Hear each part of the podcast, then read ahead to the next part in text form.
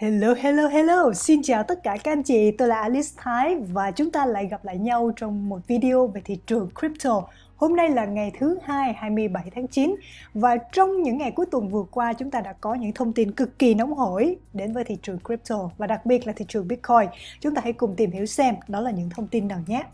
Ok, để bắt đầu vào video chương trình ngày hôm nay thì chúng ta hãy cùng nhìn qua tất cả những đồng coin trên thị trường. Và hiện tại, chúng ta đang có những sự thay đổi như thế nào. Bitcoin và Ethereum trong sáng thứ hai đã cho chúng ta thấy rằng hai đồng coin này vẫn đang là những người nắm giữ cuộc chơi và điều khiển toàn bộ thị trường. Và đặc biệt là Bitcoin, mỗi khi mà thị trường Bitcoin tăng giá, thì chúng ta thấy rằng là những đồng tiền khác mới có cơ hội tăng giá theo và Ether cũng là một đồng tiền rất là tiềm năng khi mà trong buổi sáng ngày hôm nay thì Ether đã tăng được 9.15%. Trong khi đó thì Bitcoin tăng nhẹ lên lên lại mức giá là 44 000 và đã tăng được là 4.38% trong vòng 24 giờ vừa qua. Và một thị trường xanh như thế này lại khiến cho tâm lý các nhà đầu tư chúng ta khởi đầu một tuần mới với những cái hy vọng khắp khởi rằng Bitcoin đã chuẩn bị đi vào cái giai đoạn tăng bull run trở lại khi mà tháng 9 chúng ta cũng gần sắp hết tháng. Và một sự đóng cửa trên mức giá 43.000 sẽ là một cái động lực giúp cho thị trường Bitcoin có thể tăng mạnh mẽ vào tháng 10, 11 và 12 trong năm nay, hướng tới lại mức giá 64.400 là mức giá cao nhất mọi thời đại và một cột mốc cao hơn mà tất cả hầu như tất cả những người tham gia vào thị trường crypto đang mong mỏi nó có thể thấy được Bitcoin đạt được trong cái thời gian trong năm nay đó chính là 100 ngàn và chúng ta hãy cùng nhìn lại một chút vào những năm 2013, 2017 và 2021. Tại sao ba năm này lại được chú ý đến như vậy? Bởi vì đây đều là những cái năm sau sự kiện halving của Bitcoin và halving của Bitcoin đó chính là cái số lượng Bitcoin được tạo ra trên thị trường nó sẽ bị giảm đi một nửa bởi vì độ khó để mà đào được Bitcoin bây giờ nó tăng gấp đôi. Cho nên là năm 2013 là một năm sau sự kiện hấp viên năm 2012, chúng ta chứng kiến là một đợt thị trường tạo ra đỉnh ở vào tháng 7 và đến tháng 9 thì thị trường đã vượt qua cái đỉnh hồi tháng 7 nhưng sau đó lại hồi giá trở về để test lại để thử lại cái khu vực này. Và sau đó thì hết tháng 9 tháng 9 kết thúc thì thị trường tăng bật mạnh lên. Và Bitcoin vào năm 2013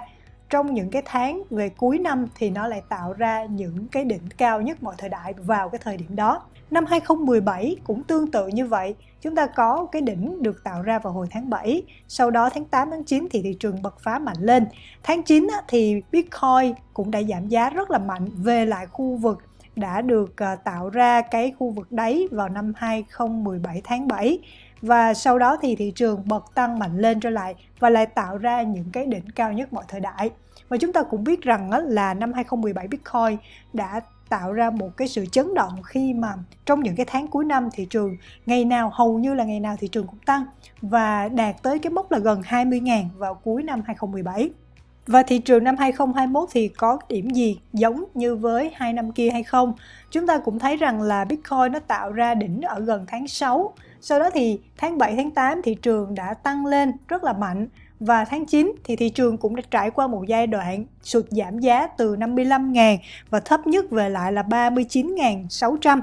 Chúng ta thấy rằng là gần cuối tháng 9 rồi thì thị trường bắt đầu à, đã tiêu hóa những cái thông tin tiêu cực và đây sẽ tiếp tục là một cơ hội để cho chúng ta có thể mua buy the dip, mua vào ở những cái khu vực gần như là đáy nhất trong tháng 9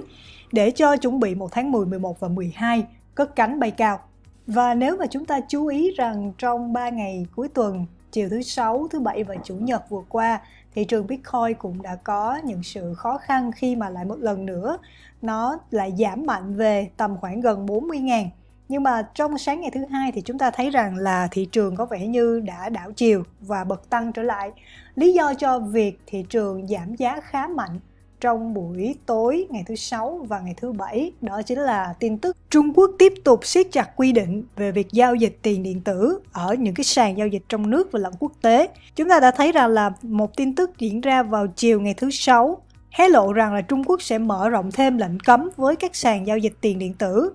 và tất cả những sàn giao dịch liên quan đến tiền điện tử, bao gồm tất cả những dịch vụ được cung cấp bởi sàn giao dịch nước ngoài cho người dân trong nước, đều được chính phủ Trung Quốc liệt vào danh sách hoạt động tài chính bất hợp pháp và tin tức này đã khiến cho Bitcoin và Ethereum bị giảm mạnh khoảng tầm 6 đến 8% trong thời điểm diễn ra. Cái điều này á nó cũng không phải là một điều một thông tin quá là lạ, một thông tin quá mới mẻ trên thị trường tiền điện tử. Chúng ta hãy cùng nhìn về lịch sử là Trung Quốc đã có bao nhiêu lần cấm tiền điện tử và thị trường đã phản ứng như thế nào và sau đó thị trường đã tăng mạnh như thế nào các anh chị nha. Trước hết á thì chúng ta hãy cùng nhìn xem một số những công ty về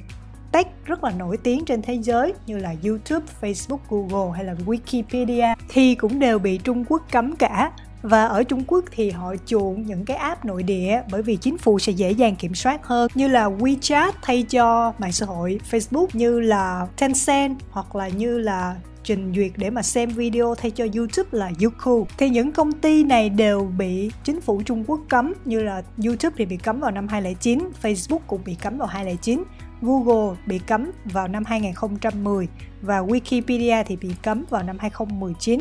Chúng ta hãy xem chính phủ Trung Quốc đã cấm Bitcoin trong vòng bao nhiêu năm nay. Bitcoin lần đầu tiên bị cấm vào năm 2013, 2014, 2015, 2016, 2017, 2018, 2019, 2020 và 2021. Chúng ta thấy rằng là cứ qua mỗi năm thì chính phủ Trung Quốc lại có thêm một lệnh cấm mới về thị trường Bitcoin. Nhưng kết quả là thế nào các anh chị cũng đã biết rồi đấy. Bitcoin vào năm 2013 thì mỗi một đồng coin có giá trị là khoảng 200 đô và đến năm 2021 thì mỗi Bitcoin hiện nay có giá trị là khoảng 4 44.000 đô. Và điều này cho chúng ta thấy rằng là khi mà chính phủ Trung Quốc càng lúc càng siết chặt những quy định về quản lý thị trường tiền điện tử, thì Trung Quốc ngày càng có ít quyền hạn ảnh hưởng tới giá của Bitcoin hơn bởi vì tất cả những gì họ đã cấm thì đã cấm rồi, nhưng mà thị trường vẫn tăng mạnh thì như vậy chúng ta có thể thấy rằng là xu hướng trong thời gian tiếp theo là ngay cả khi Trung Quốc có những động thái, có những thông tin mới về việc cấm thêm một cái gì đó liên quan đến tiền điện tử thì thị trường tiền điện tử sẽ càng lúc càng phản ứng thấp đi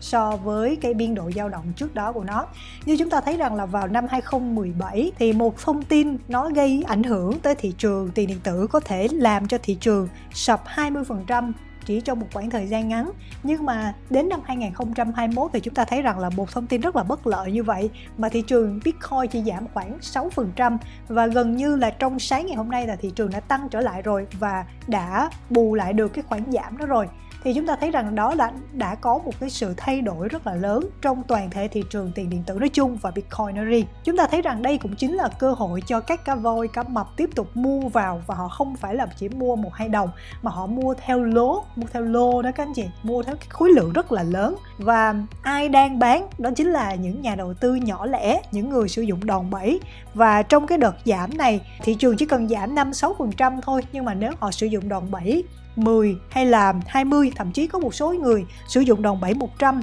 thì sẽ đều bị quét khỏi thị trường này. Và đây chính là cái cơ hội cho các anh chị nếu mà chúng ta có dự tiền mặt thì chúng ta vẫn sẽ tiếp tục sử dụng phương pháp DCA trung bình giá mua vào. Và chúng ta sẽ tiếp tục tích trữ số lượng Bitcoin của mình, giống như là các quốc gia như là El Salvador đã hành động và quỹ đầu tư MicroStrategy cũng đã hành động như vậy. Và một điều rất là tuyệt vời, rất là tích cực đó chính là thậm chí các nhà lập pháp Hoa Kỳ lại coi sự sụp đổ của thị trường Bitcoin trong ngắn hạn do việc đàn áp của Trung Quốc lại là một cơ hội lớn để cho Mỹ có thể kiểm soát được thị trường tiền điện tử một cách tốt hơn. Và các nhà lập pháp của Hoa Kỳ đã có phát biểu như sau, đó chính là cuộc đàn áp độc tài của Trung Quốc đối với tiền điện tử, bao gồm cả Bitcoin, là một cơ hội lớn cho Hoa Kỳ. Và đây cũng là một lời nhắc nhở về lợi thế cấu trúc to lớn của Hoa Kỳ so với Trung Quốc.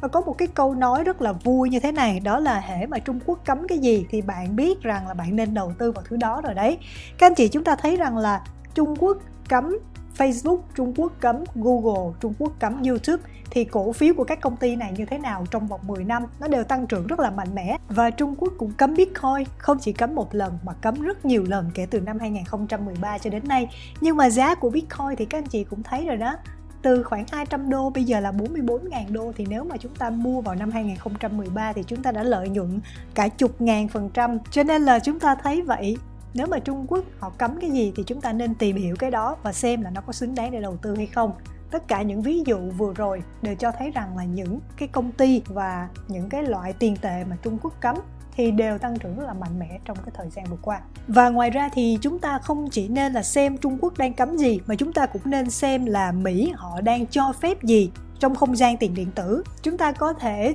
tìm trên Wikipedia thì họ có tổng hợp tất cả những quốc gia trên thế giới và cái tình trạng về pháp lý của tiền điện tử của các quốc gia này thì ở Mỹ, Bitcoin là hợp pháp và Bộ Ngân khố Hoa Kỳ hay là kho bạc Hoa Kỳ đó, thì họ đã phân loại Bitcoin là một loại tiền điện tử phi tập trung, có thể chuyển đổi vào năm 2013. Có nghĩa rằng chúng ta có thể sử dụng Bitcoin để đổi ra đồng đô la Mỹ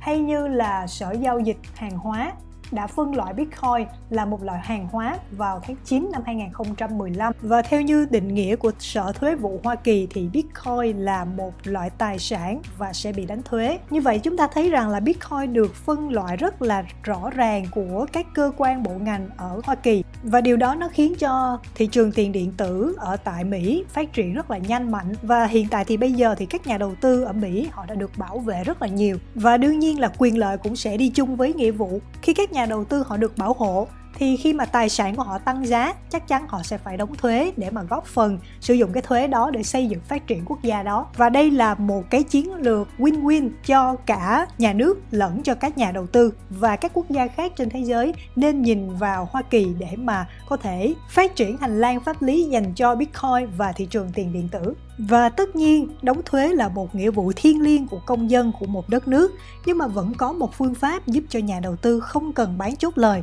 và khi mà chúng ta không cần bán chốt lời tiền điện tử của chúng ta thì chúng ta chưa cần phải đóng thuế mà chúng ta vẫn có thể sử dụng số bitcoin có sẵn vào những mục đích cá nhân như là mua nhà, mua xe hay là gia tăng các tài sản khác như là mua thêm tiền điện tử hay là chúng ta mua cổ phiếu, mua chứng khoán tùy vào chúng ta. Thì đó chính là chủ đề sẽ được nhắc tới trong những video kỳ sau. Ok, vậy thì các anh chị chúng ta hãy nhớ đón xem nha. Thì video của chúng ta đến đây cũng đã kết thúc rồi. Nếu các anh chị thấy bổ ích thì hãy để lại một like và một subscribe. Nếu có bất kỳ bình luận nào thì hãy ghi ở bên dưới video này nha. Và chúng ta sẽ gặp lại nhau trong những video với những thông tin bổ ích và giá trị hơn vào kỳ sau. Xin chào và hẹn gặp lại tất cả các anh chị. Bye bye!